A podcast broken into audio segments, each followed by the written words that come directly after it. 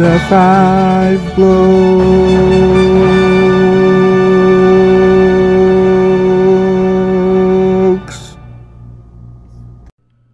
Hello, welcome to another episode of Five Blokes. This is a blog episode from the Chelsea bloke. This is Nathan. I'm also the other African bloke. Um, Amin is Algerian and I'm, I'm Ghanaian, so um, we're the two African blokes. And today's episode, I just kind of want to talk about AFCON, which um, most of you don't have a lot of idea about, uh, mainly because it's an African tournament, but also it's very difficult to get to watch in the States. Um, if you lived in Europe, you probably watched it on Sky Sports, but if you live in the States, um, you have to get beIN Sports. It's a whole hassle to get it to watch it. Um, but today's episode, I really just wanted to talk about AFCON, its importance, the reason why it matters, um, how it was founded, and things like that. Just kind of a little rundown about it.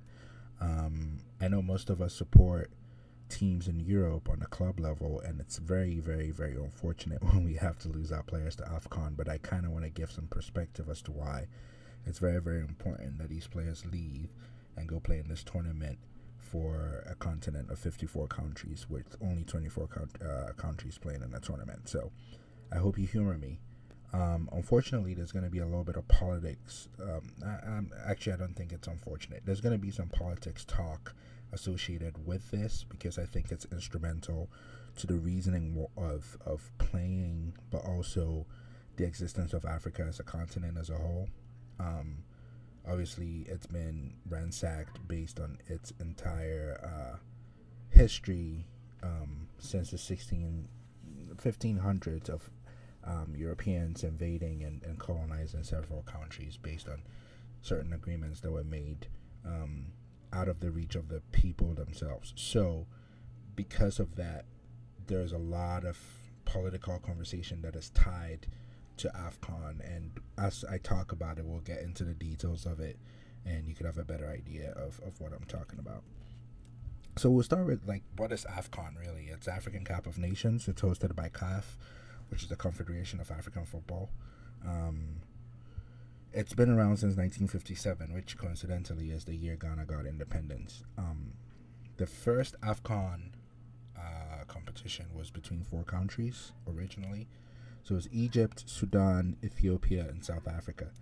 Unfortunately, South Africa didn't get to play. Going back to politics and honestly human decency, apartheid was very, very rampant in South Africa, and because of that, the founding countries did not let South Africa play because they don't understand why apartheid should be happening, which I completely agree with. Like, that's a human rights uh, violation. You shouldn't get to play, which, funny enough, is kind of tied to Qatar and the World Cup this year, but that's a whole different episode that I can do later on if anyone wants to hear that. But South Africa didn't get to play because of apartheid, and this was in 1957.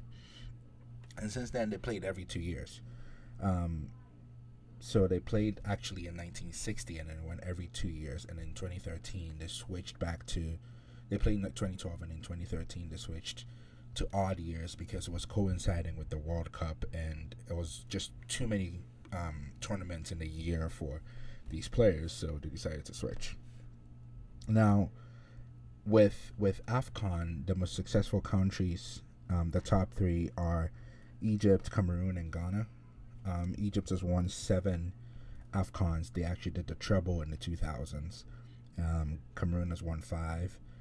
Um, I mean, Cameroon has been one of the best footballing nations in Africa, just period. So it, they're, they're very deserving of it.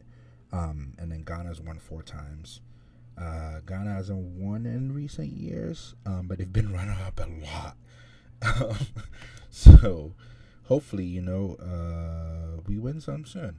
It kind of sucks with all the talent and all the history and the prestige. You would think that we would be winning. It's kind of like Man United right now, actually, because we have all the history but no actual wins currently. Sorry, Evan. I just I really had to make that joke. Um, but yeah, so so so how does AFCON happen when you have 54 countries in Africa? Well, they play qualifiers, and then through qualifiers, you determine 24. So those 24 make it, just like kind of in Europe actually, because 24 make it in the Euros as well. Out of those 24, six groups obviously are for the top two in each group qualifies, which gives you 12. And then the top four third teams with the most points also get to qualify. And then that gives you your round of 16th. And then you go on quarterfinals, semifinals, finals. So that's how it's been going on since um, I want to say the late 80s um, is when that has happened.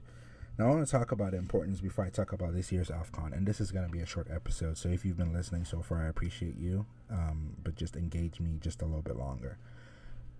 There's a lot of unstable countries in Africa, not because of the lack of self awareness or the lack of good people, but because there's been a lot of political destabilization, whether it's because of the involvement of the CIA or um, going all the way back to colonization. Um, if I was to take just Ghana as an example, Ghana's first prime minister and president Kwame Nkrumah was assassinated. Well, he, there was an attempt on there was an attempted assassination, but it did lead to his death because of a severe injury, and it was directly funded by the CIA. There's open documents if you want to read it, which is probably why I talk shit on the CIA on Twitter and the Queen of England because I hate her. But this is not what this is about. I just want to talk about how it relates to sports there's a lot of countries that are unstable because there are a lot of people who live in these countries with a lot of unstable um, political systems, and that's a direct result of um, a lot of outside and Western influence, which destabilizes their system. Um, usually, whether there's whenever there's any form of socialism going on somewhere else, and you can see this in South America as well, there's an involvement of capitalistic societies to try to destabilize that. So that happens a lot in Africa. The one thing that Africans have gotten from the colonial masters, and I'm using masters with disgust, is football. Um, and Africans love football. And, you know, even if I'm generalizing here, if I was to take Ghana for instance, every Ghanaian kid will tell you they were nice enough to make a team somewhere, which is not true because I'm not nice enough to make some team somewhere. But everyone loves football enough to think that they're good at it, and everyone loves football enough to think that they could have been a great coach. So you can understand the importance of tournaments in these countries. And Ghana, luckily, hasn't had any kind of political t- turmoil since before 1992. So we're very blessed and lucky in that sense. But if you would think of a country like Cote d'Ivoire, where Drogba, which is one of the greatest strikers in Premier League history, played and is from, there was a lot of political turmoil when they won in 2015, where we beat. They actually did beat Ghana 9-8 in penalties um, to win that trophy. Winning that that Afcon was important enough for him to be, have a platform to convince the people to stop the civil war. So this is the kind of extent of power that we're dealing with. So when we're to think about that and concerned with our um, favorite teams in Europe, because I'm a Chelsea fan Seth's an Arsenal fan. Evan is a United fan. Nima is a Liverpool fan. I mean, Liverpool was rampaged by losing two of their best players, and two of the best players actually in the entire Premier League and possibly the world, right? It sucks. But if you were to think about the entire responsibility that these people have, they're winning something for a country that needs it. If you were to look at Senegal, especially, Senegal is not necessarily the most stable of countries right now, but them winning that it's a culmination of a lot of hard work, starting all the way from the 2002 World Cup. Senegal has a lot of talent. They've produced a lot of talent and they couldn't win. And this is something that solidifies a legacy for someone like Sadio Mane, where he could go back home and always have his name written in the stars for his performance this year. So it's very, very important for, for, for, for players from Africa to go back home and play.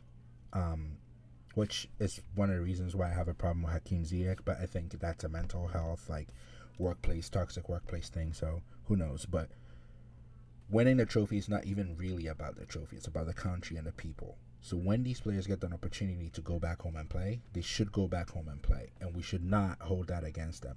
And I know it sucks. I, am a Chelsea fan. In the 2000s, we lost Drogba and Essien and Mikel Obi every AFCON and those were staples in our system. You know, so for that month in January and February, you lose those guys and it's a tough break. But they're doing something that's greater than any Premier League season could do. They're, they're winning things for countries that need it, giving hope to people who don't have it, and bringing a country together that might be torn apart by war. So I think it's very very important for us to look at that and think of that and think of things in perspective and not just necessarily be selfish about our clubs individually. Of course, it's a human thing to just feel selfish. I feel selfish sometimes, and I'm like, I like when Mendy left, it was a tough break. But again, I understand the importance of him winning a Premier, uh, sorry, winning an Afcon for Senegal than it is for winning a Premier League or even a club winners cup or whatever it is. So I, I think it's just important for us to think of things in perspective. I know we're kind of tunnel visioned a lot when it comes to our sports, but we should think of things in an entire perspective. So that's the importance of that. Um, again, colonial ties to countries create destabilization and political systems, which football could bring people together so they could put away their differences and actually focus on this one moment. And sometimes you're lucky enough when you have a Drogba who is very politically involved and very loud in his opinions and is able to get convince people to put down their weapons and actually come together as a country. But with all that being said, I just wanted to shout out a couple players this year who were phenomenal. Um, Koulibaly for for Senegal.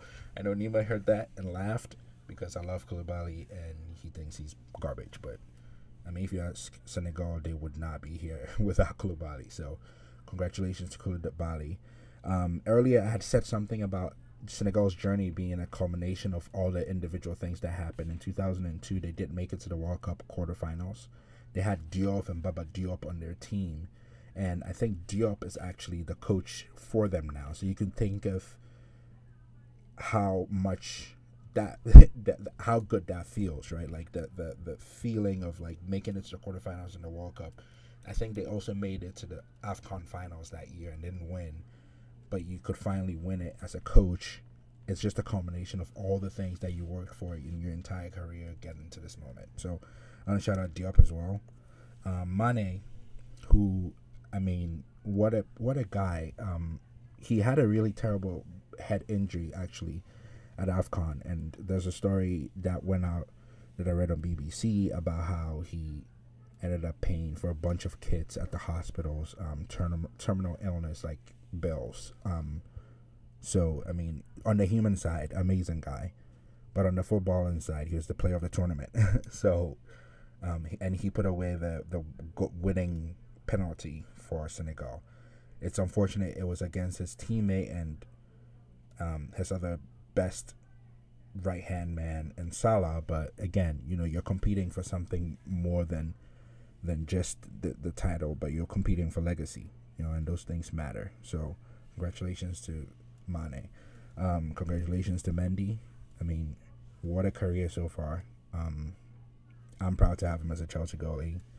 Um, I'm sure everyone over at Senegal also is very, very proud of him because the journey he's been on. I mean, five years ago, this guy had nothing, and now he's arguably the best goalie in the world. So that's something to applaud. I'm forgetting the Egypt goalie's name, but he, I think this was his fifth cap for for Egypt, and he was outstanding in that final. So congratulations to him.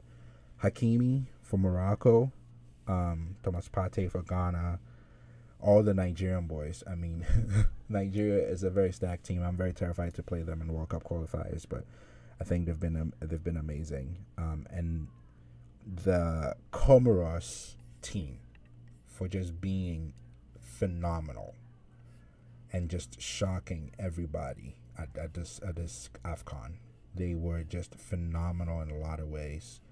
Um, I know they had to play a left back, a goalie, uh, a while ago, um, because they were actually against the against Cameroon. They had to play a left back, a goalie, because they were out of players because of uh, COVID, which is the reason why they actually had to play Afcon this year instead of last year.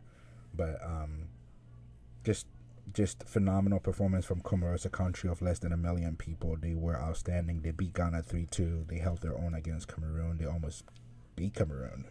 Um, so, congratulations to Comoros. But yeah, that's just a little bit I have about AFCON. Um, it's not too much.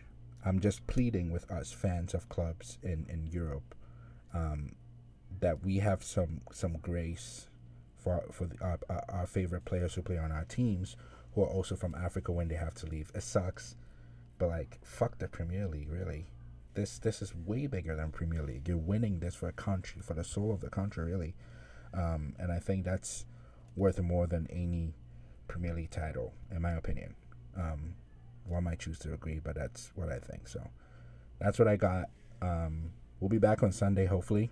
Um, especially because Premier League is back and Champions League is this week as well. Um, good luck to all the teams. If your team's not in the Champions League, do better.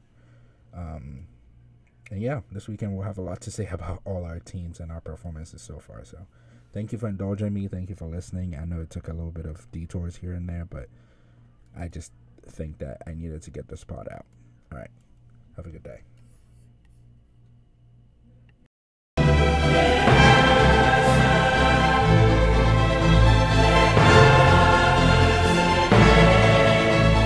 the five blokes.